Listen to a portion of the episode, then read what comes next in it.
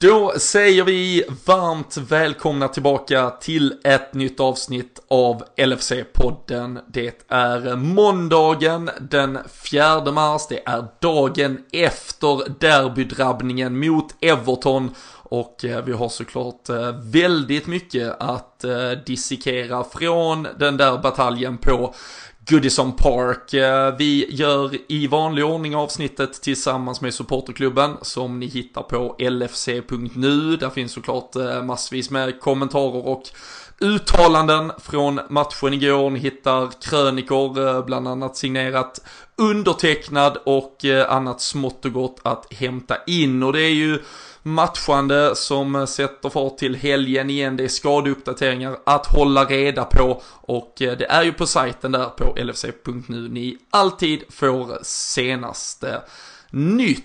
Eh, jag ska få eh, riktigt trevligt eh, sällskap i dagens avsnitt. Det är en otroligt stark Daniel Forsell som jag vet sitter och stretchar just nu efter en avslutad löprunda. Så vi ger han ett intro på sig att komma i full form och så sparkar vi igång det här alldeles strax.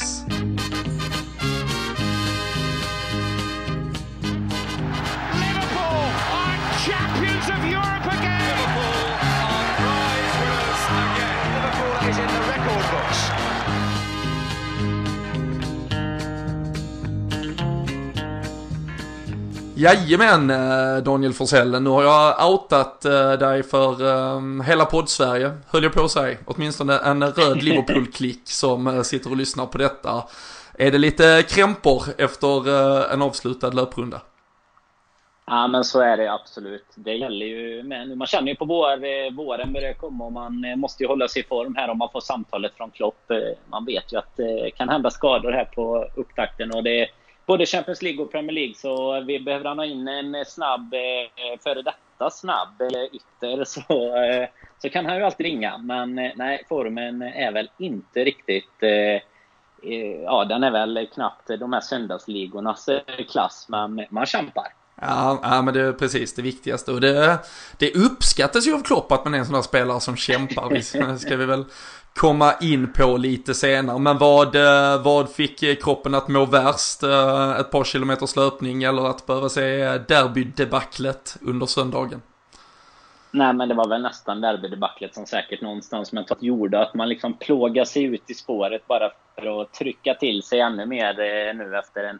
Nu får vi faktiskt konstatera att det är en tappad serieledning. Vi har ju hela tiden haft de här livlinorna, eller vad man ska kalla det, när City har gått förbi. Att vi har haft en match kvar, och likaså denna helgen ju, men eh, nu lyckades vi inte ta tillbaka det. Så jag, jag skulle väl säga att eh, det är mentala krämpor efter gårdagen och fysiska efter idag, så kan man, kan man väl säga.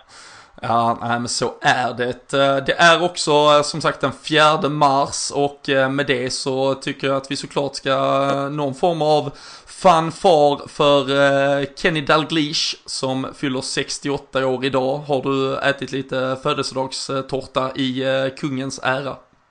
Ja, men en sån här eh, Kenny Dalglish-bakelse fick man gå in och beställa på kafeterian i morse, så det, det levererar de. Hur, får, vad, vad, får man på Borås bagerier om man ber om en Kenny Dalglish-bakelse? Är det... Ja, de sa att det var hemligt recept. Ja, det var hemligt. Det var hemligt. Ni får prova. Ja. Det, är den, det är nummer ett eh, anledningen att åka till Borås. Ja, jag, jag djurparken ska... och Candy Daglish-bakelsen. Ja, jag ska faktiskt upp där imorgon och jobba. Så ja. vi... Du får prova. Vad va, va, va, har vi för väder? Och njuta Nej, det, av bakelsen det är som vanligt. Nej, fy fan. Ja. Nej, Borås, vad är det? Är det Sveriges Seattle eller något sånt? Regn hela tiden. Ja, man kan nog säga det. Det, det yeah. brukar sägas att det är den regnigaste staden. Ja, skitställe helt enkelt. Men ja. uh, vi, uh, vi firar som sagt ändå uh, Kenny Dalglish och skickar varma gratulationer till Sir King Kenny som han numera är 68 år idag. Men vi lyckades som sagt inte ge honom en födelsedagspresent inför det här söndagsderby på Goodison Park.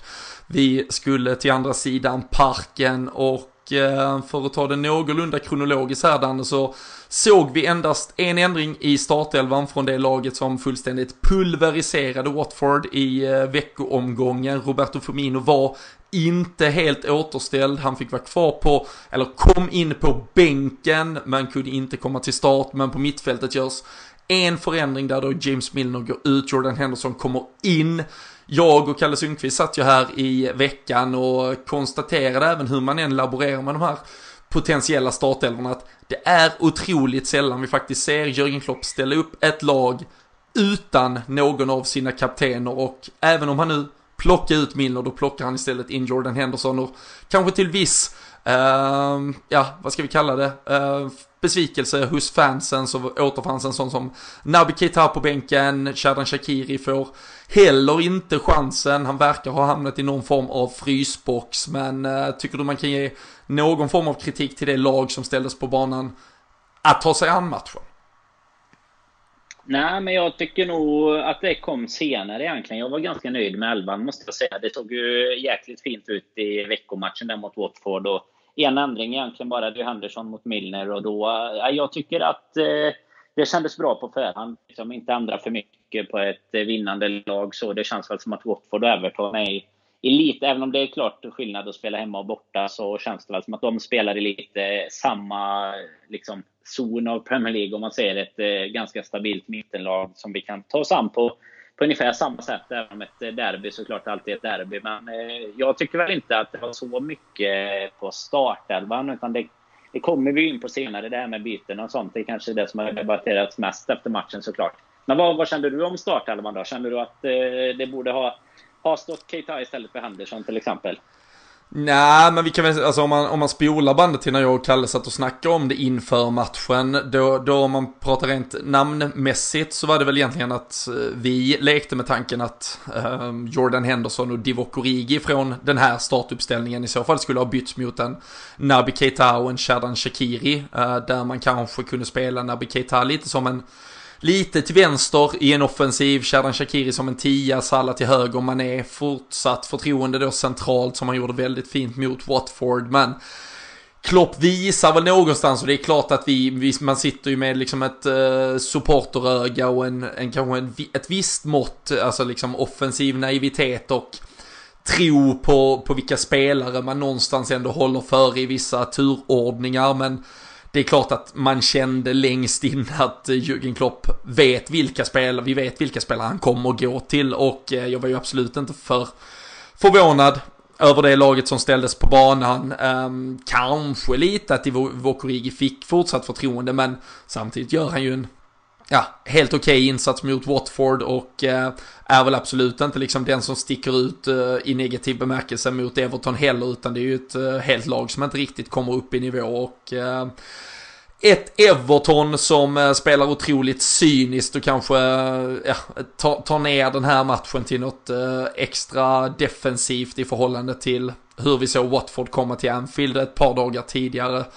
Och det var väl snarare kanske deras startelva man blev lite förvånad över där vi såg en Morgan Schneiderlän komma in på ett eh, centralt fält. Eh, vi såg att de hade både Richarlison och Schenk Tosun på bänken och eh, ja, det talar väl någonting också om vilken gameplan Marcus Silva satte för den här matchen.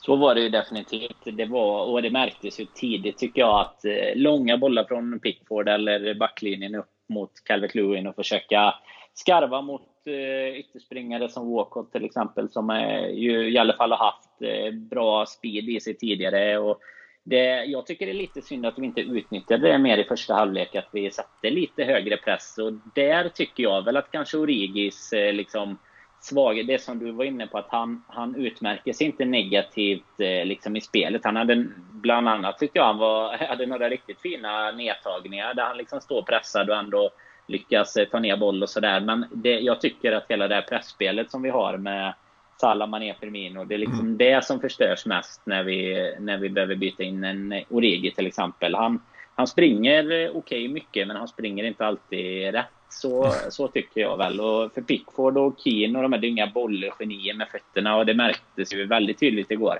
Ja, jag förstod att det... Eh, du satt väl och skrek lite om det i soffan. Jag såg att du twittrade om det, att du ville se lite press på den där något stabbiga försvarslinjen, framförallt mittförsvaret och T-Rex i målet. Ja men verkligen. Det, och det visar ju, alltså han, han eh, om man tar Pickford för sig då, så han alltså, drog iväg bollar över sidlinjerna och liksom felträffar och de, de har ju ingen riktig koll och det tycker jag är jäkligt synd att vi inte utnyttjar för vi, vi är ju som bäst tycker jag när vi pressar så men, men det ligger väl, vi ska komma in på detta lite senare, det här med att vi numera då är i jagande position jämfört med att vi har suttit i förarsätet. Jag tror väl att eh, vi, eh, hade vi, ja, det är klart att vi jagade i igår på ett sätt också i och med att City hade gått förbi. Men kommer det liksom fortsätta att vara så att vi ligger tvåa så tror jag att i en sån här match hade vi fått se ett mer, eh, ett mer offensiv press och liksom mer offensivt lagda byten och den typen jämfört med vad vi kanske faktiskt fick igår. För att det är lite så här vi är tillräckligt nära City så att vi vill samtidigt inte riskera. Det är den klassiska rädslan för att förlora kontra viljan att vinna och sådär. Jag känner väl att vi går eh, ja, lite, lite för mycket bjuder in Everton. För det är ett sämre fotbollslag. Så mycket kan man ju konstatera efter att ha tittat på 90 minuter igår. Mm. Sen ska vi ju komma ihåg, det är klart att det blir extra frustrerande i, eh, i sammanhanget eh, där vi så här, ja men otroligt angeläget behöver alla tre poängen i den här titelstriden. Men uh, så här, det är ju ganska gångbart. Jag tror fyra av de sex senaste derbyna på Goodison har ju slutat 0-0. Uh, eh, där finns en 1-1 och sen är det faktiskt bara Sadio Manés där, uh, 94 mm. minuts uh, vinst, uh, vad var det, 15-16 säsongen tror jag. Där, ja, där vi då tar en 1-0, den är ju liksom en, en millimeter från att det är 0-0 där också. Så eh, det är klart att eh, Everton, eh, det skrev jag också om i, i min text här, det är ju liksom den enda matchen som betyder någonting för dem på hela våren här. De har inget kuppspel, de har inget att göra, de slåss inte ens som en Europa League-plats egentligen och äh, är ju ett, ja, det här var vad de eventuellt kunde ge sina fans och äh, de ställde... Det märktes ju på fansen igår. Om man säger alltså, det var ju en annan stämning än vad det brukar vara. Ja, men du... Också, tycker jag. Ja, alltså jag tycker den är ju ganska tillknäppt ganska länge, men när de börjar känna vittring av att snarare att de förstör vår titelstrid, delvis, än att de själva är på väg att ta en poäng, för den poängen finns det absolut inget att fira. Och jag det kan man ju liksom tjata om så länge och jag tycker det blir, det blir patetiskt när eh, till exempel så eh, John-Arne Riise var ute och twittrade liksom om att uh, är det vilken småklubb Everton är som firar att de förstör för oss typ bla bla bla. Och så får han sådär 3000 likes av Liverpool support. Alltså, det är klart som fan, alltså vi hade ju älskat att göra detsamma som det var United som kom till oss och ville och 12 i ligan och vi kunde förstöra så att ja, eh, något annat jävla lag istället. Chelsea gick och alltså United har ju vi den mm. eh, antagonismen till. Så jag förstår ju Everton-fansen rakt av egentligen. Sen, sen är det klart att vi då kan slå den ett varv till och verkligen påpeka att de är lillebror i stan, men det tror jag att alla vet. Alltså det vet ju Everton-fansen också att de är. Uh, även om de aldrig skulle liksom uh, stå på barrikaden och skrika ut att de är det. Men eh, så sett så blir det ju såklart en, en väldigt märklig match och eh, som sagt med den startuppställningen de har så tycker jag att de visar att de kommer vara lite försiktiga och då blir det ju någonstans, då lägger man ju över den till oss. Alltså det är ju att ja, de slänger över bollen över nät, ger oss serven och så det gäller det ju för oss att sätta den pressen och verkligen ta tag i taktpinnen, ta över matchen och visa att vi åtminstone vill föra den och vinna den för nu tyckte jag väl framförallt att det blev väldigt avvaktande. Jag, liksom med sällskapet jag satt eh, och såg matchen så tittade vi liksom på klockan efter 35 och bara så här, vad fan, ingenting har hänt. Alltså det har inte ens varit en bra match. Alltså ibland är det så här, det, ja, men det har gått så snabbt för att det har hänt saker hela tiden. Normalt sett en sån här otroligt bara dålig match brukar man ju känna varar i all oändlighet, men det är liksom plötsligt hade det nästan gått en hel halvlek och det hade egentligen inte hänt någonting. Och där tycker jag väl någonstans i matchens gång att Liverpool, jag vet inte, jag förväntar mig nog ett Liverpool som förändrar lite tidigare, om man säger så, och tycker att vi kanske var lite för, um, ska vi säga, nöjda med situationen som den var. Jag vet inte om du håller med om att vi, ja, att, att vi borde gjort annorlunda, eller hur, skulle, hur tycker du man ska se på det här Där Kan man se det som bara ett derby, eller blir det ett titeljagande derby? Och jag vet inte, vad, vad var känslan att Klopp tog det som i det här läget? Nej, men jag tycker väl först och främst att det egentligen inte ska spela någon roll att det är derbyt just igår. Eh, vad, vad gäller vi ändå? Nu har vi ju liksom hela det här försprånget som vi hade byggt upp är ju borta nu. Vi vet att City har vunnit. De spelade dagen innan och, och liksom pulverisera, inte resultatmässigt, men i bollinnehav och avslut och så vidare, så pulveriserar de Bournemouth liksom. Och vi vet ju att, vi, att det då är upp till oss att, att vinna oavsett om det är ett derby mot Everton eller om det är Watford hemma eller om det hade varit eh, Chelsea borta. Liksom. Så då tycker jag väl att man med det som du är inne på där, att vi liksom får taktpinnen i handen egentligen, eh, borde kanske satsa lite mer offensivt eh, och hellre gå för, alltså hellre riskera lite mer och, och eventuellt i absolut värsta fall ta en förlust. Liksom. För jag tror ändå att det är 75-25 i procent att vi, om vi verkligen försöker trycka på, så är det större chans att vi, att vi får ledningsmålet än att vi faktiskt släpper in ett. För vi, dels är vi så pass stabila bakåt just nu och eh, sen har vi ändå,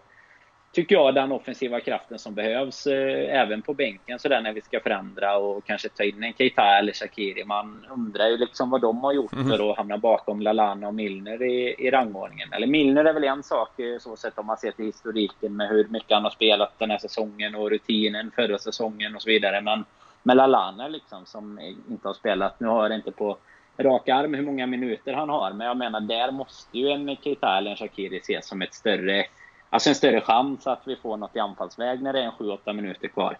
Ja, nej, men det... Det, är väl så, det är väl det jag tycker som du är inne på då med att fråga om Klopp, hur han ser det. Där känns det ju... Alltså han säger ju efteråt att det inte är så. Jag, jag är väl inne på det som du sa innan egentligen, att han vet bäst eh, och sådär. Så jag har egentligen inte så mycket att ifrågasätta på den fronten. Men det känns spontant när han byter in Lalana som att det mer är sådär jag behöver förändra någonting men, men det får gärna fortsätta som det var ungefär. Alltså mm. det, det hade varit ett mer statement att sätta in Keita eller Shakiri i det läget. Så mm. det kan väl jag tycka i alla fall. Där, eh, där finns ju så otroligt många olika eh, delar av eh, den här matchen och efterspel att dyka ner i. Så jag tänker att vi ska försöka liksom stolpa upp dem punktmässigt här lite kortare kanske än vad vi i, ibland kan bli. Men eh, för att lyfta ut eh, något positivt ur ur vår, eh, vår egen insats så, så måste man ju någonstans landa i en Virgil van Dijk igen som Ja, jag vet inte men eh, som eh, ser så fullständigt briljant ut och det måste vara så extremt tråkigt att vara anfallare mot eh, honom. Han blev eh, idag då också utnämnd till PFA, eh, Fans Player of the Month för eh, februari. Det är hållna nollor till höger och till vänster och han vinner ju varenda nickduell, varenda närkamp, varenda löpduell. Um, hade jag varit anfallare tror jag fan jag hade klivit av efter två minuter liksom och bara skitit i det. Han gör ju en otrolig brytning. Jag kommer inte ihåg om det är det Calvert... Nej, det är... Vad heter han? Bernard som tar ner den ju jättesnyggt i slutet. Alltså det är med, säg att det är 10-15 kvar någonting. Och får ner den. Och han liksom bara... Van Dijk hänger med lite och så bara drar ut en fot och bryter som att det, det är ändå så nära att bli ett friläge. Men det ser ut som att det Alltså han, han blir typ arg när han måste försvara. Det är så jäkla gött tycker jag. Ah, det är liksom den nivån vårt försvar håller nu när man är så här, Man är van vid Martin Skertel och så här 50 insläppta mål. Men så har vi helt plötsligt bara vad är det, 15 insläppta och 17 hållna nollor eller någonting i, i ligan liksom. Nej, det är ju helt otroligt. Och man kan ju såklart, eh, alltså det är klart man kan prata om eh, att, eh, att vi liksom, att att vi måste hålla, man, man försvarar över hela banan och så här, men, men någonstans så är han ju faktiskt en nivå över eh, den, den ordinarie eh, fotbollsspelaren i en backlinje. Så jag tycker faktiskt att det också ger ytterligare vatten på kvarnen att man kanske hade kunnat våga lite mer. Vi har ju sett tidigare säsonger och vi minns ju liksom 13-14 säsongen under Brendan Rodgers och med eh, egentligen eh, liknande sätt så såg vi flera av de tidiga åren här med, med Klopp egentligen där det kunde vara, ja men plattan i mattan framåt så gör vi kanske två eller tre men vi släpper in ett eller två också. Den risken är ju inte heller lika stor längre utan även med lite offensiv balans så har vi då en sista eller ja, rent av näst sista utpost i Vigil van Dijk och sen har vi ju en sista utpost i Allison som är en nivå högre än vad vi har sett tidigare så jag tycker det är Kanske ytterligare då egentligen lite eh, snarare uh, ja, eh, fog för att vi bör våga lite mer i offensiven än vad vi kanske framförallt har gjort eh, här de senaste veckorna i alla fall. Den eh, spelaren som annars eh, fick eh, vissa rubriker och som man märkte att det började surras om i eh, framförallt sociala medier, det var ju Mohamed Salah. Han eh, får ju två jättelägen egentligen, eh, delvis då det första här i första halvlek när Everton missar lite i sitt uppspel. Vi bryter bollen ganska högt, sätter ner den på honom och då är det väl igen det här med hans första touch, lite smartness eh, mm. i hur han tar sig, tar, tar sig an den uppgiften och sen så missar han ju även en chans i andra halvlek när eh, Joel Mattip, eh, ostbågsmannen med sina älgakliv, har eh, klivit rakt igenom hela Everton. Han hade kunnat kliva vidare genom hela Stanley Park antagligen om det hade fått fortsätta. Men han, eh, han är ju nu den gode egyptiern faktiskt i sin, eh, sin livs, eh, höll jag på att säga, nej men i alla fall sin Liverpool-karriärs största måltorka och det säger ju såklart mer om hur sensationellt bra han har varit än något annat. Men han har fyra matcher nu utan mål. Han hade liknande i tidig höst här, september-oktober. Men eh, då var det minut för minut var det väl egentligen en lite kortare session där för det var någon match han inte spelade hela matchen eh, och så vidare. Nu eh, undantaget United, där han gick ut i 79 så är det annars tre då hela 90 minuters matcher och den där 79an sedan han gjorde mål senast. Det var mot Bournemouth hemma på Anfield för en dryg månad sedan. Hur tycker du där? Vissa tycker att ja, men han är ju en stjärna, det är han som ska någonstans göra det. Ehm, samtidigt kanske man sätter sig i en annan båt som handlar om att ja, han kan inte göra det alltid, utan då måste vissa andra göra det istället. Ja, men så eh, den, den sista biten instämmer jag ju absolut. Att han kan ju inte alltid vara den som avgör. Han, jag tycker inte att han är lika eh, liksom, eh, viktig för det här laget som Suarez var 13-14 till exempel. Det, då var det ju verkligen han som var tvungen att göra det väldigt ofta. Eh, sen så är det väl lite den här klassiska, alltså det har varit likadant ända sedan han kom tycker jag. Det, hans, han ser ju inte lika eh, bra ut som vissa andra spelare vad gäller det här med första touch och, och den biten. Utan han, däremot kommer han ju till så jäkla mycket fler lägen känns det som. Så att han ibland brukar ha råd att och faktiskt göra de här missarna med. Men som igår så blir det ju extremt kostsamt. Och det är väl egentligen bara Watford-matchen av de här eh, som, som jag tycker att han har kommit upp i någon, någon sorts nivå med. Det väl, eh, där hade han ju mycket väl kunnat göra något mål eller assist eller sådär i alla fall. Eh, annars så, så är det väl, det är synd att det kommer just nu. Jag är inte så att jag skulle vilja peta honom faktiskt för någon annan eller så. Utan jag tror att det kommer att komma. Han, eh, det hade ju lika gärna kunnat bli mål på någon av dem igår. Sen eh, är det väl såklart att en, eh, en lite mer skarp avslutare sätter ju, alltså till exempel det första är ju som, precis som du sa, det är ju den första touchen som gör att han han spelar sig ju ur situationen egentligen. Ja. ja. Ja, men precis. Han kommer ju för långt ut åt höger och då blir det egentligen ganska enkelt på ett sätt för Pickford, även om det är såklart en okej räddning också. Men det blir ändå, han vet ju att han inte, alltså han tappar ju väldigt många alternativ. Det blir ju egentligen bort han kan lägga den. Så eh, det, det är ju den ständiga debatten som varit ända sedan han kom, tycker jag. Så det tycker jag inte är något riktigt nytt. Att hans touch och, och dribblingar ibland är eh, under all kritik. Men eh, klart att det syns ju jävligt mycket mer nu när det blir direkt avgörande i en sån här match att man har två sådana lägen egentligen. Ja, och det är ju... Vilken båt har du själv satt i den frågan? Nej, men jag, jag hade diskussioner med, med några på, eller ja, med, med någon åtminstone på Twitter här under eh, gårdagen efter matchen som liksom äh, var ute och, eh, och stred lite för att äh, ja, men det var för dåligt av äh, spelare som Sadio Mané och Mohamed Salah att de inte steppar upp och, eh, och gör det eh, på de här matcherna. Eh, där jag kanske då sitter i den helt andra båten som tycker att de gör det trots allt 9 av 10 gånger för oss. Sadio Mané har gjort det konstant under 2019 och vi vet vad mm. Mohamed Salah har för målsnitt sedan han kom. Problemet är ju att vi har en för tunn trupp eh, liksom at the end of the day. Alltså Raheem Sterling, Leroy Sané, eh, Sergio Aguero. De har också matcher, de har också perioder över 3, 4, 5 matcher där de inte gör mål och där de inte är på absolut högsta nivå. Men när Raheem Sterling inte är det, ja men då byter man in en Kevin De Bruyne eller eh, så spelar man en Bernardo Silva eller så byter man in Riyad Mahrez. Alltså, då spelar det ingen roll. Men om Sadio Mané plötsligt inte har avgjort ett derby och vi byter in Adam Lallana, ja, nej, då, då blir det ju antagligen inte så att någon annan gör det heller. Och då kommer vi ju såklart minnas Mohamed Salahs miss från första halvlek mm. eller från tidigare i matchen och så vidare. Så jag tycker ju jag förstår, alltså som nerbakad situation till enskild händelse så är det klart att man ser att ja, det var han eller den eller de som fick lägena, de missade dem.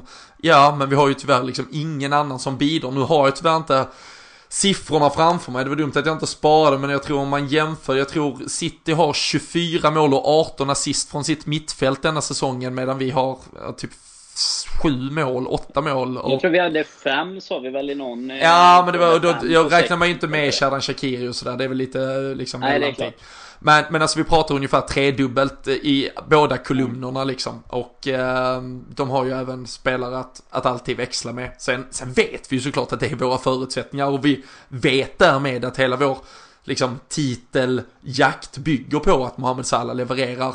Men det blir fel att någonstans beskylla honom de gångerna han inte gör det bara för att vi har satt allt vårt hopp till honom, för det är trots allt inte han som har liksom eh, klivit in till Klopp och sagt du får fan inte värva någon annan, jag ska göra detta för dig i 38 omgångar, utan det är ju sättet vi har valt att balansera vår trupp och lita på det, eh, men jag tror inte man kan vara naiv nog och tro att han ska göra 32 mål varje säsong och det Kanske är det det som vissa fans sitter och är besvikna över att eh, han inte gör. Jag är ju mer besviken över som vi någonstans inleder detta i matchcoachningen rakt igenom som jag tycker förminskar eller liksom försämrar vår chans att vinna den här matchen när vi om man tittar på pappret så avslutar vi matchen med Jordan Henderson, Adam Lallana, James Milner på plan istället för en Sadio Mané som har fått gå ut och en Sherdan Shakiri och Naby Keita som inte ens har kommit in. Då tycker jag faktiskt inte ens att tränaren, det vill säga Jürgen Klopp, har gjort allt i sin makt för att sätta ett tillräckligt starkt lag på plan när det väl ska avgöras. Sen är det så enkelt med, tycker jag, att gå in på alla situationer bara för att man är...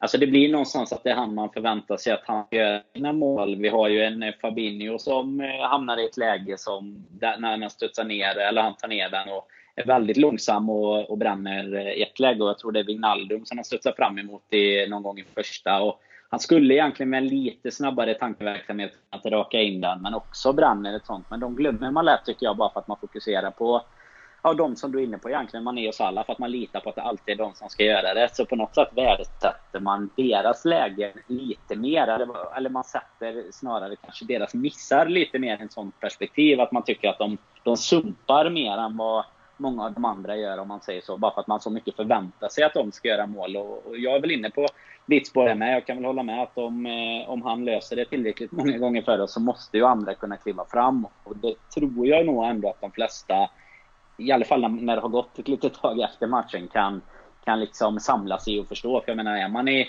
i skytteligatopp liksom, så, så gör man ju någonting rätt. Så um, oavsett hur många dåliga första touchar eller hur eh, tanigt det kan se ut på plan ibland så uppenbarligen så, så gör man någonting Man är väl inte, nu har jag den inte framför mig, men säg att han är femma, sexa någonstans i alla fall. Han är väl tre mål bakom där eller någonting. Så att, eh, nej, det, det är väl upp till många andra att kliva fram, eh, som du är inne på. Jämför man med, även tycker jag, med, med kanske lag som faktiskt ligger efter oss, så, så har du ju en annan leverans eh, från, nu har ju han varit skadad, men Delali till exempel, Pogba nu sedan Solskjaer kom in och sådär. Bara, bara han har väl nästan gjort lika många mål som vårat mittfält. Så att eh, nej, det, jag instämmer med dig där. Mm. Nej, eh, det, det som kanske däremot eh, om, om någon nu eh, känner sådär att Salah behöver börja leverera så kan man ju tröstas kanske lite med att senast han då hade den här dippen som sagt tidig höst. Då kom han tillbaka sen efter de där fyra matcherna och svarade för fyra mål och två assist på de följande tre matcherna. Så det kanske är till helgen då mot Burnley det ska lossna och sen rinna på under eh, slutspurten här av den här titelstriden som vi nu, som du har nämnt eh, tidigare i avsnittet, eh, inte har i egna händer. Vi leder nu inte Premier League längre på lika många matcher spelade utan vi är en poäng bakom Manchester City och ehm, jag kände i alla fall här efter matchen och idag när man liksom har eh, fått ta del av kommentarer från spelare, det har kommunicerats från officiella hemsidan, intervjuer och så vidare att plötsligt känns det som det är en viss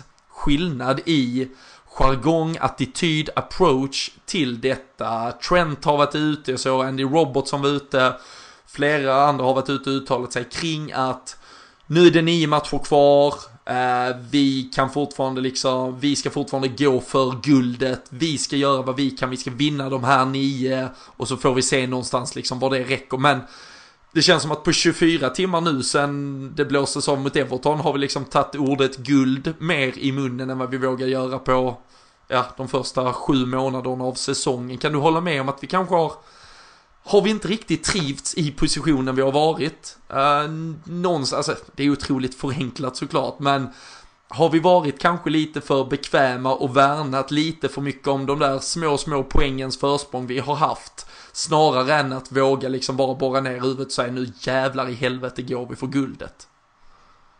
Jag tror att det ligger någonting i det i alla fall. Framförallt skulle jag säga att det ligger någonting i det hos fansen. För alla har ju varit vettskrämda till att liksom tappa det här försprånget. Det känns som att det har varit ett, liksom hela tiden varit en större risk att vi ska tappa den och dryga ut det. Och många har liksom nästan bara suttit och, och väntat på att vi ska tappa det för att kunna leverera ett, vad var det jag sa ungefär.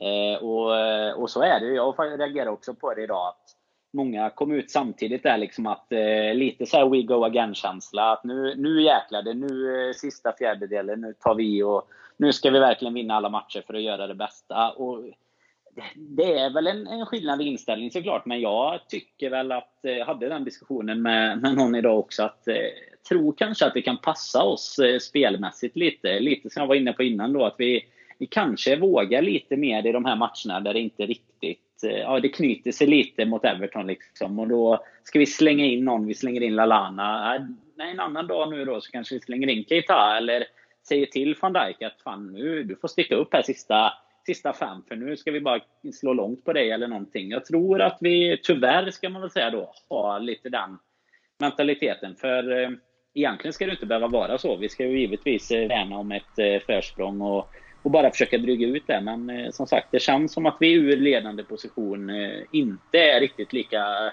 vågade. Eller man, ja, lite som, som jag sa där, att det känns som att vi, vi värnar om det mer än vad vi eh, eh, än vad vi liksom går in för det för att verkligen dryga ut och vinna. Mm. Lite, jag sa ju det innan, det här med klassiska ordspråket att eh, med viljan att vinna och förlora där.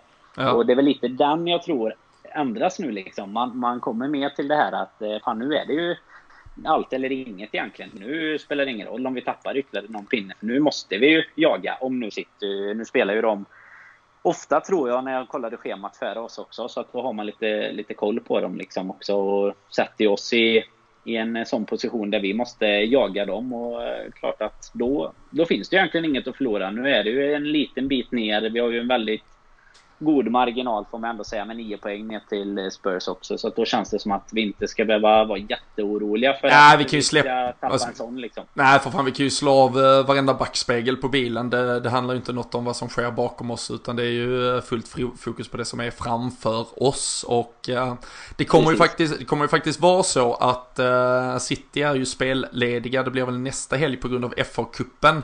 Så där kommer ju vi ju sen börja ligga faktiskt en match före dem. Så vi kommer väl så är det kanske. Med lite tur om allt nu går som vi eh, vill så kommer vi väl tabellmässigt kanske ligga före dem eh, väldigt länge ändå. Sen kommer de ju ha sin hängmatch mot Manchester United. Eh, tror den ligger den 24 april kanske, om jag bara sådär gissar. Och det är väl där vi då inför den absoluta slutspurten går upp på lika många matcher spelade och vi får väl se där hur det ser ut. Men hur tror du där? Klopp pratade ju efter matchen om att det här är inte Playstation, man kan inte bara liksom liksom sätta upp spelare och ja, släng på en anfallare så är du garanterad att, att göra mål och så vidare. Men när han någonstans har suttit på han är ju inte, de är såklart inte dumma, det är inte sådär eh, svenskt eh, U21-EM-kval e där de inte brukar veta vilka resultat man går vidare på, utan jag antar att Klopp och eh, ledarstaben har full koll på liksom förutsättningarna i tabellen och en, ja, förlorade poäng igår som det blev innebär ju att vi nu måste ha hjälp av någon annan, vi måste göra vårt, men City måste någonstans tappa poäng. Däremot hade vi förlorat matchen så hade vi ju varit, alltså då hade det inte räckt med att de bara spelade en oavgjord till exempel, då hade de behövt förlora en match med tanke på att de har, ja de har väl sex eller sju bättre plusmål och det finns väl inget som tyder på att de kommer försämra sin plus minus statistik eh, kontra, kontra oss så att säga. Um, tror du att han, ja, någonstans när han fick ta, alltså det är klart att Everton skulle kunna sätta upp och avgöra det på en hörna i 90 också. Tror, tror du att det blev någonstans att till slut vägde det liksom över i den vågskålen där det är, ja men vad fan, de har ju till exempel United borta, de har, vi får någonstans gambla på att City tappar poäng någonstans längs vägen. Alltså jag hoppas ju inte det egentligen, för att jag tror inte att man kan förlita sig på att eh, så ska bli fallet. För det är ju lika stor risk, tycker jag i alla fall, att vi kommer tappa eh, oavsett vad, vad motståndarna heter nästan. Det, det, har man ju märkt att kolla på de matcherna City har förlorat till exempel så är det ju inte mot storlagen. Alltså det är mot Chelsea i och för sig eh, någon match då, men annars är det liksom Newcastle, Crystal Palace och så vidare. Så att det känns, eh, tycker jag, lite som vi kanske var inne på innan, som att det blir lite fegt. Sen kan det ju mycket väl vara det som, eh, alltså, som ligger för, för hans del och för stabens del, att, att det är lite så de tänker. Men jag hoppas inte det. Och den här eh, Playstation-kommentaren såg jag också där. Jag tror väl att den i mångt och mycket är till för att inte förminska. Alltså han kan ju inte gå ut och säga efteråt att nej fan, ni har rätt. Lalana är ju piss och jag skulle aldrig satt in honom liksom. Så det är väl lite för att försöka hålla sin, eh, ja, sitt spår eh, som det rätta tycker jag. Och sen är det väl kanske lite som eh, vi nämnde här innan att det finns en viss naivitet att man tror att det här offensiva, alltså de har väl såklart koll på, eh, på balansen i laget och vad som, vad som antagligen är bäst. Man hoppas ju det i alla fall, men även om man ofta tycker att man själv skulle kunna coacha någorlunda bättre från soffan med. Men nej, man, jag tycker väl att i slutändan får man lita på dem och är det så att han att det är så han har tänkt, att vi, vi liksom, ja, försöker att göra någon förändring men ändå försöker hålla det oavgjorda resultatet så, så får vi verkligen hoppas för hans skull att det håller i slutändan. För jag tror inte, jag tror att vi kommer få jaga nu i alla fall, eller vi kommer behöva göra vårat ända fram till Ja, typ den där United-matchen. City har väl United och Spurs där på, mm. på rad om jag inte minns fel. Och det, jag tror att fram till dess kommer de gå rent mot eh, lite enklare motstånd. Eh, så där gäller det egentligen, nu är det bara fokus på att vi måste göra vårat och så får vi hoppas att det, att det räcker helt enkelt. Och det var lite så som det har varit hela tiden. Men nu kommer det ju verkligen ur den här andra positionen där vi, där vi inte längre har någonting riktigt att förlora då. Nej, nej verkligen. Det, det, ja, det är eh, sannoliken spännande tider som väntar i alla fall. Och eh, vi, vi har ju sannoliken eh, dansat runt eh, den varma gröten här kring Adam Lalana. Jag såg Simon Karlsson hade slängt in en fråga på eh, vårt Twitterkonto också. Vad, vad är det Klopp i dagsläget ser i Lalana som eh, i alla fall han har missat? Eh, det har ju vi också kan vi väl eh, konstatera. Och eh, ja men en Shadan Shakiri som uppenbarligen är fullständigt förpassad till frysboxen. Då har han ju varit ganska länge nu i höstas och tidig vinter såg vi han ju komma in var varannan vecka och var tungan på vågen. Han var den som avgjorde. Han har ju viktiga mål, eh, två mot United bland annat eh, och så vidare. Han eh, ja, men bombade ju på och verkade ju verkligen trivas och fungerade ju verkligen som en en bricka i spelet. Han var ju mycket, ja men väldigt ofta en länk mellan det som liksom var mittfält och anfall och så vidare. Men man hade ju velat vara en flyga på väggen där på Melwood när de diskuterar kring eh, ja, vilka spelare som går först i den där berömda pecking ordern. För uh, det är ju numera svårt, det är ju näst, alltså du hittar ju faktiskt inte en enda supporter som faktiskt förstår sig på de här Nej. valen. Och då, då måste man ju börja undra om det finns något personligt, om det finns skadeproblematik. Det hade kanske varit enklare om man bara hade velat slippa den här jävla shitstormen att kommunicera det i så fall. Eller varför Adam Lallana blir inbytt före både Naby Keita och Shadan Shakiri. Framförallt, tycker, alltså man kan ju tycka att Naby Keita är en bättre fotbollsspelare, men om vi tar ren USP och eventuellt eh, möjlighet att avgöra en fotbollsmatch, så tycker jag att Shadan Shakiri ligger före där. Men eh, han får ju, som sagt, och, han sitter ju ändå med på bänken, så, så någonstans ska han väl vara redo för att kunna spela. Vad, eh, det, det här känns ju som liksom ett fall för GV eller någon att undersöka. Det är Uppdrag granskning nästa vecka. ja, fy fan. Se upp. Nej, men det, jag håller med dig. Det måste nästan eh, finnas någon alltså, personligt mentalitet, vad de gör på träningen. Såklart är ju det alltid det som spelar in. Men antagligen så, så är det väl solklart igår, antar man ju innan matchen redan, att är det någon som ska komma in av de tre till exempel, så är det Lalana. För han kom ju in med en liksom, ja, vad kan det varit, en 6-7 minuter kvar och i ett läge där vi egentligen förväntas gå för en vinst. Och eh, nej, det är som du var inne på, det finns ju inte en enda expert, eh, fans, en enda person som, eh, som förstår riktigt vad som försiggår. Så det hade varit väldigt intressant att, eh, att veta. Och sen hjälpte det ju inte igår att James Milner kanske gjorde sin sämsta insats på väldigt länge tyckte jag, förutom kanske något inhopp på högerbacken då. Han eh, han kom in och hjälpte inte direkt till med, med att förbättra vårt lag. Det var ju felpassningar och, och allt möjligt. Det brukar man kanske inte se från eh, han som brukar spela så pass säkert sådär. Men eh, jag tyckte att eh, det blev eh, rejält mycket sämre och, och det är klart att då, då hjälper det inte för eh, det här jag tänkte kalla det självförtroendet eller vad man ska kalla det, men hemma i soffan, liksom motivationen att få se Lallana klarar sig i överdragsjakten istället för Keita eller Shakiris igen då. Nej, men det blir ju det också. Det, vi har ju pratat om det här tidigare, det här med signalvärden. Alltså vill du få kanske borta klacken att, eh, och det, men det visar ju samtidigt, och det är väl någonstans at the end of the day, är det väl positivt att en tränare och stab liksom tror eh, väldigt mycket mer på sin egen spelidé och sin filosofi och vad de har nerprintat i sina pärmar än vad eh, eventuellt fansen och vi där hemma tycker så att säga. Men det är ju klart att alltså, det, blir, det går ju ett sus genom alltså, bortaklackar, alltså traveling cop på goodisen också när man säger vad fan är det Lalana som skriver? Alltså med all respekt, alltså det är så vi fungerar som fans, alltså vi lever ju på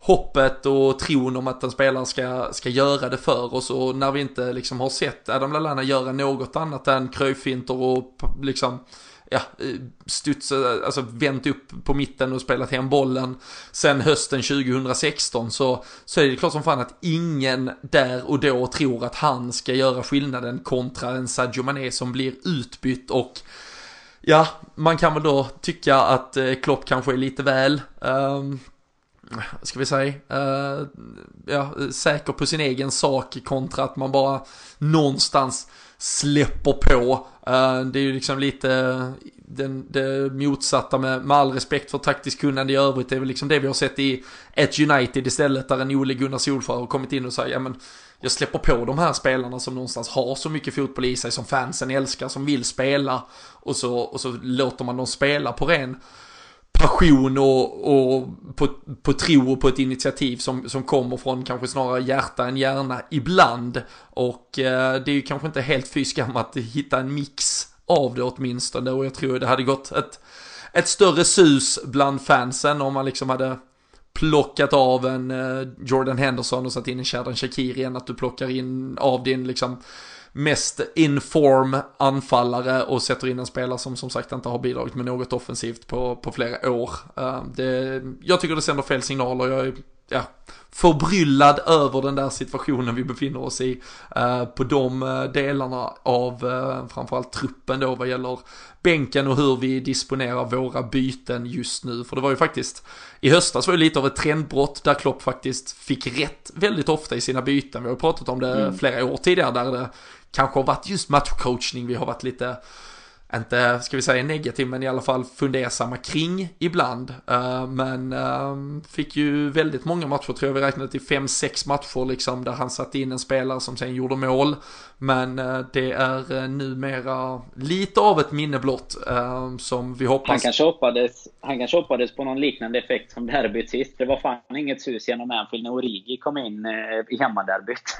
Nej. han, kanske, han kanske tänkte att Lalana 90 plus 6 skulle, skulle hjälpa oss i, ja. på Goodison. Så, eh, så tråkig som matchen hade varit så var det ju knappt eh, någon jävla tilläggsminut heller. Så det fanns inte, vi, vi hade behövt eh, lite mer kalabalik i så fall tror, tror jag helt enkelt. Men Nej, nu eh, jagar vi Manchester City istället. Eh, är det någon som eh, tror sig veta varför Adam Lallana går före Shadan Shakiri och Naby Keita i mittfältsordningen så kan ni höra av er för de eh, svaren har inte vi i alla fall.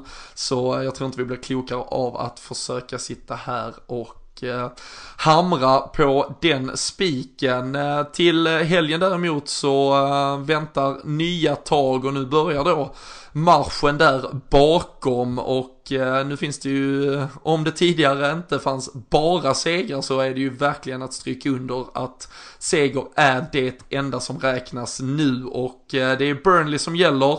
Ett eh, Burnley som faktiskt hade fin form här under början av 2019, vann ju även för eh, ett par veckor sedan, eller två lite drygt var det väl, mot eh, Tottenham. Men har i veckan och i helgen gått på två raka torsk och är tillbaka nere på jorden eh, den efter att ha varit sådär bronkigt Burnliga mm. som de kan vara med Ashley Burn, Ashley Barnes och Chris Wood och Peter Crouch från bänken, eh, han är ju deras eh, Divock Origi eh, någonstans, gubbe i lådan.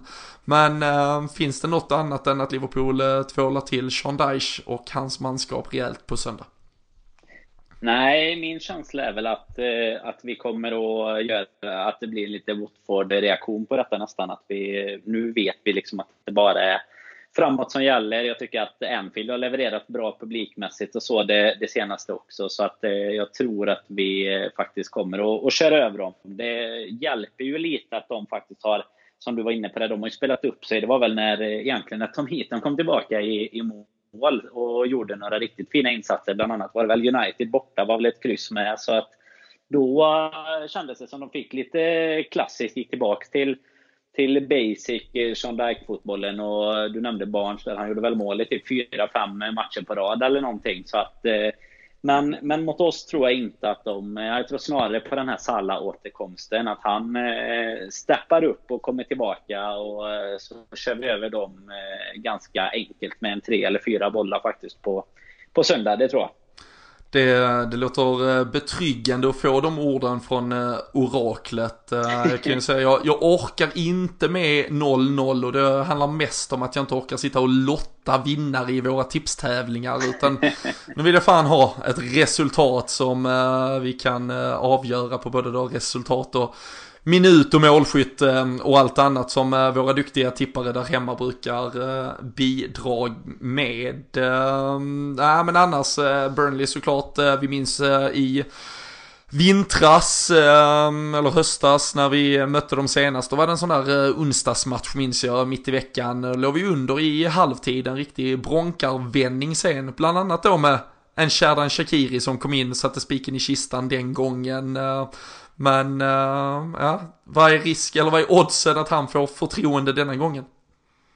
Nej, det känns ju inte som att uh, han ligger särskilt nära så att jag tror väl att vi kommer se någon liknande elva som, som sist. Kanske någon uh, liten ändring där då med, nu går väl såklart Firmino in från start istället för Origi, men det är väl mittfältet som, som det kan hända någonting på. Det känns ju i backlinjen som att uh, Matip har spelat sig in Även om nu det, det fortsatta skadeproblem, men, men att det kanske blir lite för mycket att ändra. Alltså nu har både Lovren och Gomes, eh, om de nu tar sig tillbaka fullt så har de ändå varit borta så pass länge nu. Så frågan är hur mycket man vågar ändra där bak. Utan då tror jag väl det är något på mittfältet möjligen som kan hända. Men eh, jag tror inte tyvärr att det blir Shakiri som, som får chansen. Kanske från bänken om vi, om vi har tur. Men äh, inte, känns inte som att han ligger nära en startplats i alla fall. Så mycket kan vi väl säga. Ja, nej men det tror jag väl också. Vi kan väl konstatera att det vore ju verkligen helt sinnessjukt om James Milner får starta efter eh, det inhoppet eh, han hade. Med all respekt för att man såklart ska väga in mer än 20-30 eh, minuter hit och dit i specifika matcher. Men det vore ju någonstans att ge liksom allt vad gäller formkurva, ett slag mm. i huvudet. Tycker väl... Det är inte så att han har blomstrat resten av matchen när han har spelat heller. Alltså, det är ju lite det. Han, det var inte bara den här matchen, utan han har ju inte...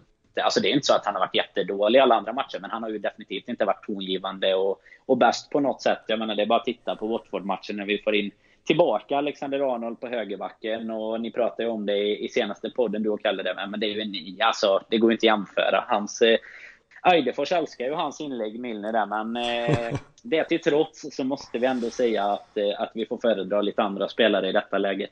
Ja, nej så är det. Jag, jag eh, tror väl att vi, som sagt, vi har väl numera då hittat en ordinarie backlinje. Vi vet ju vem som eh, vaktar målet. Eh, från trion hoppas vi är intakt och återställd så att säga. Och Fabinho har ju verkligen befäst sin position. Jag, jag utgår ifrån att vi får se Nabi Keita komma in ändå i en startelva. Jag tyckte han och Gino Wijnaldum och Ehm, Fabinho var briljanta mot Bournemouth hemma. Eh, som man någonstans, även om eh, Eddie Howe kanske är lite mer naiv och offensiv kan väl hitta vissa liknelser annars i övrigt till eh, förväntad matchbild mot eh, vad vi kommer att se eh, nu till helgen då mot Burnley på hemmaplan och då tyckte jag att det mittfältet gjorde det riktigt bra. Ehm, däremot så kanske Gini Wijnaldum inte kom upp eh, på sin högsta nivå heller här mot Everton och uh, återigen så vet vi att Jürgen Klopp gärna inte startar en match utan någon av sina kaptener på plan så det skulle väl kunna bli Fabinho, Jordan Henderson och Naby Keita om han skulle vilja göra någon förändring. Gino Wijnaldum är ju den som också har spelat i stort sett varje match här sedan han eh, kom tillbaka efter att han hade lite bekymmer eh, under vintern men ja, där någonting tror jag vi kan landa i en startelva, Shadan Shakiri hålls helt enkelt utanför. risk. Ja, men det, det lär han väl göra. Men sen finns det också en liten risk med Firmino där, för numera så är han ju barnfotograf på bänken. så det finns en liten risk att han inte startar. Kan, om det är för mycket barn runt omkring. Kan alltså, finnas det är något... Det eh, sjukaste de har fångat där. Ja, kan finnas något dop eller något annat han ska ställa upp på och närvara vid istället. Uh, jag fattar fan ingenting vad som hände när de, när de filmade honom igår. Alltså bara, tänkte, vad är, vad är det hans eget? Alltså liksom, är det, får han sitt eget barn nu eller vad är det frågan om? Alltså du ska, du, ska, du ska ju vara riktigt jävla rubbad i huvudet om du liksom när andra halvlek ska börja gå bort med din bebis till avbytarbänken och bara så här, kan du hålla min bebis lite? Att bebisen överhuvudtaget är på det här jävla derbyt är så sinnessjukt. Men äh, att, äh, ja, att ta den och sen att Firmino är så jävla glad och nöjd och gör det med all äh, kärlek gör ju ändå att det värmer lite extra i Barbosa-hjärtat som såklart alltid ja. bultar och sen fick jag ju leta lite extra länge efter sin tröja också. Den hade han eh, slarvat bort på bänken i all uppståndelse kring eh, fotografering. Så eh, nej, han gör sig bättre. Ja, precis. Uh, ungjäveln stal uh, tröjan. Han uh, gör sig helt enkelt bättre från start för allas säkerhet så vi slipper uh, sådana där uh, situationer helt enkelt. Men tror du också att det kan vara på mittfältet uh, Klopp eller med all säkerhet kommer överraska oss igen? Det brukar vara så. Ja, definitivt. Jag, som du sa där, men jag tror att vi har satt, satt backlinjen och fronttrion har vi ju eh, klart för, för oss i alla fall vad, vad vi ska spela med. Och eh, det är väl egentligen där som det, det kan hända något. Det kan mycket väl bli överraskningar eh, så sett. Men jag hade väl gärna sett en offensivt lagd Alltså en, en offensiv plan så att säga från början. Lite Eh, som vi gjort mot Watford. Vi gjorde mot Leicester i den kryssmatchen också. Vi verkligen körde all in första 15-20. Och jag tror att det är receptet mot eh, ett Burnley med. För det är lite så med ett sånt. De är ju ett väldigt tungt lag. Och får man liksom inte igång det första 25 30 så man hamnar lite i deras tempo och sådär, då, då tycker jag då kan det bli tufft. Jag vet, vi hade en liknande match mot Brighton hemma i början på den här säsongen. Mm. Också ett tungt lag liksom att möta. Och då hamnar vi lite mer i deras tempo. Vi vann ju den med 1-0 till slut. Men eh, typiskt sån här match som kan bli tuff. Men nu har jag ju lovat 3-4 baljor här. Så att jag får väl stå för det, så att det blir inte så tufft denna gången. Men, men kan bli tufft. ja, och eh, det känns ju som det, det kan vara ett lag som ställer sig ganska djupt, vilket också återigen skulle mm. öppna dörren eh, för, för en annan i alla fall, för en eh, Sherdan Shakiri. Men eh, som sagt, eh, Klopp verkar just nu inte titta mot eh, schweizaren först av alla i omklädningsrummet i alla fall. Ehm, det, ehm, nej, det blir intressant att se hur han väljer att eh, ställa upp detta. Det är ju just nu när vi spelar in det här och precis i detta nu egentligen så sparkar det också igång ett så kallat miniderby U23, Everton mot Liverpool. Eh, där var det ju lite snack om att en Alex Oxlade Chamberlain skulle göra comeback. Nu blir det däremot mot Derby istället på fredag. Han var väl inte helt redo för den här matchen. Eh, började vattnas lite i munnen där kring att eventuellt få se han eh, trycka upp en boll i krysset också när vi suttit här vecka efter vecka nu och gråtit lite över att det saknas mittfältsalternativ i det offensiva. Ja men verkligen, det genombrottsspelet som han eh, spelade med under eh, förra våren där, det var ju, var ju något magiskt. Vilken utveckling han gjorde i Liverpool-tröjan på kort tid. Så att, och sen vilken kille det är också, eller vad det verkar vara i alla fall, allt man ser från sociala medier och, och liksom officiella konton och så vidare, så hade väl det varit en, eh, en för jäkla fin present att få in kanske till Ja, i alla fall till ett par veckor framåt när han har kommit in lite mer i matchform och kanske något inhopp och sådär. Eh, han kanske kan gå före Keita och, och Lalana och Shakiri där på bänken. Ja, eh, det verkar vara ganska lätt att eh, hoppa förbi Shakiri och Keita i eh, den där ordningen åtminstone. Så vi får väl se, men vi, vi hoppas att han får lite då matchminuter i kroppen här och att det inte blir några bakslag. Det är såklart annorlunda belastning på kroppen att uh, gå in i matchsituationer på det sättet som uh, han kommer göra nu i så fall. Så vi hoppas att det inte blir några um, problem där och att vi snart då förhoppningsvis uh, om ett par veckor i alla fall kan se honom vara en del av A-truppen också. För god ordnings skull ska vi väl konstatera att Manchester City möter Watford hemma på Etihad på lördagskvällen. Ett Watford som satt uh, käppar i hjulen för uh, vår gamla Liverpool-bekanting Brendan Rodgers i hans uh, debut som Leicester-manager. Uh, Andre Gray, uh, nej Demirai, nej Andre Gray blir det. Jo det är Gray i varje lag mm. där i de där jävla lagen. Men det var Watford, Watfords Gray som avgjorde i 93 minuten. tror du de kan sätta käppar i hjulet även för Manchester City? Troy Dini, tre färska baljor. Ah, tyvärr tror jag att det snarare går åt samma håll som det gjorde på Anfield faktiskt. De är ju, ett, eh, de är ju den här säsongens Leicester, tänkte jag säga. De är ju det jojo-laget som liksom kan, kan göra en riktigt, riktigt fin insats. West Ham är också lite åt det hållet och sen eh, kan blanda det med, med riktiga bottenskrap. Så jag är väl mer nervös, tyvärr, för att de kommer försöka våga för mycket och bli jäkligt straffade. Så lite som, eh, som vi väl konstaterade så är det en en jakt som kommer pågå och jag tror att den pågår, eh, eller det är upp till oss att hänga på i den jakten fram till att kanske United eh, eller Spurs eller något, något lite bättre lag. Kanske Roy Hodgson också. De har väl Pallas borta kvar där. De eh, vann ja. faktiskt på Etihad. Så att jag tror att ge, ge, nu kommer de vinna en två, tre matcher här eller vad det är fram till den matchen. Men sen, sen börjar hoppet och då är det bara upp till oss att, att hänga på tror jag. Så nu gäller det bara liksom att ja, hanka sig fast i det här titelracet. För jag tror att de kommer att, att ösa på rejält City faktiskt. Nej, men det låter som en plan. Vi ser till... Fast att... ni får gärna göra den här hattricken som du pratade om. Det är, det är okej. Okay. Det är okej. Okay. Ja, men det, där, där hör du Troy. Det är uh, godkänt uh, från uh, eh, LFC-podden att du stänker dit ett par baljor. Uh, nej, men det är klart det handlar om att vi håller oss ehm, i rygg nu. Ehm, det har ju nyss varit eh, skid-VM så man vet ju hur viktigt det är att hålla tät rygg eh, på eh, ledaren. Så får man hoppas att man kan kliva om på absoluta slutsträckan och spurten istället. Liverpool-Burnley som sagt söndag förmiddag, Manchester City mot Watford lördag kväll är väl den om jag inte minns fel och eh, nej, ett Liverpool som nu då jagar på i toppen. Du har flaggat för baljor, Danne, om du behöver sätta något på pränt eh, som inspiration till eh, Sam Dodds eh, tipstävling som vi alltid kör på Twitter. Vad säger du då? Då säger vi 3-0. Och eh, Mohamed Salah finns i protokollet eller? Ja, men det, vi kan säga att han gör... Fast jag tror att han gör första, så att man får... Eh, sista målet sker runt minut eh, 78. Men eh, jag har inte, oraklet har inte sett i spåkulan här än vem det är riktigt som gör det. det är, det, är, det Adam Lallana, är det Adam Lallana som har blivit inbytt? det hade, då är man ganska unik tror jag i tipstävlingen i alla fall. Så det, det är alltid något eh, smart, så kan man tänka ibland. ja, nej, verkligen. Nej, ta eh, inspiration. Jag, jag säger väl, eh, jag säger 3-1. Det har varit så många hållna nollor att det nästan borde bli ett insläppt mål. Gärna Peter Crouch. Då, ja, blir, jag, det, då blir jag inte ens sur. Jag kommer göra det.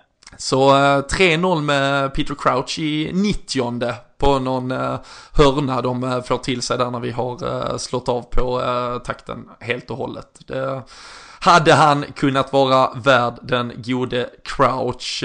Och sen efter Burnley-matchen där, då är det i stort sett bara att packa väskan, då sticker vi till München. Och det är ju inte kattpiss. Det är inte fy skam. Det tror jag kan bli trevligt faktiskt. Vi är ju nästan hela podden som, eh, som åker Eidefors hade lite jobb, annars är vi ju fem av, av sex stycken som åker dit. Så det blir väl eh, väldigt trevligt att lyfta oss fram till en kvartsfinal i Champions League. Det har vi faktiskt gjort för.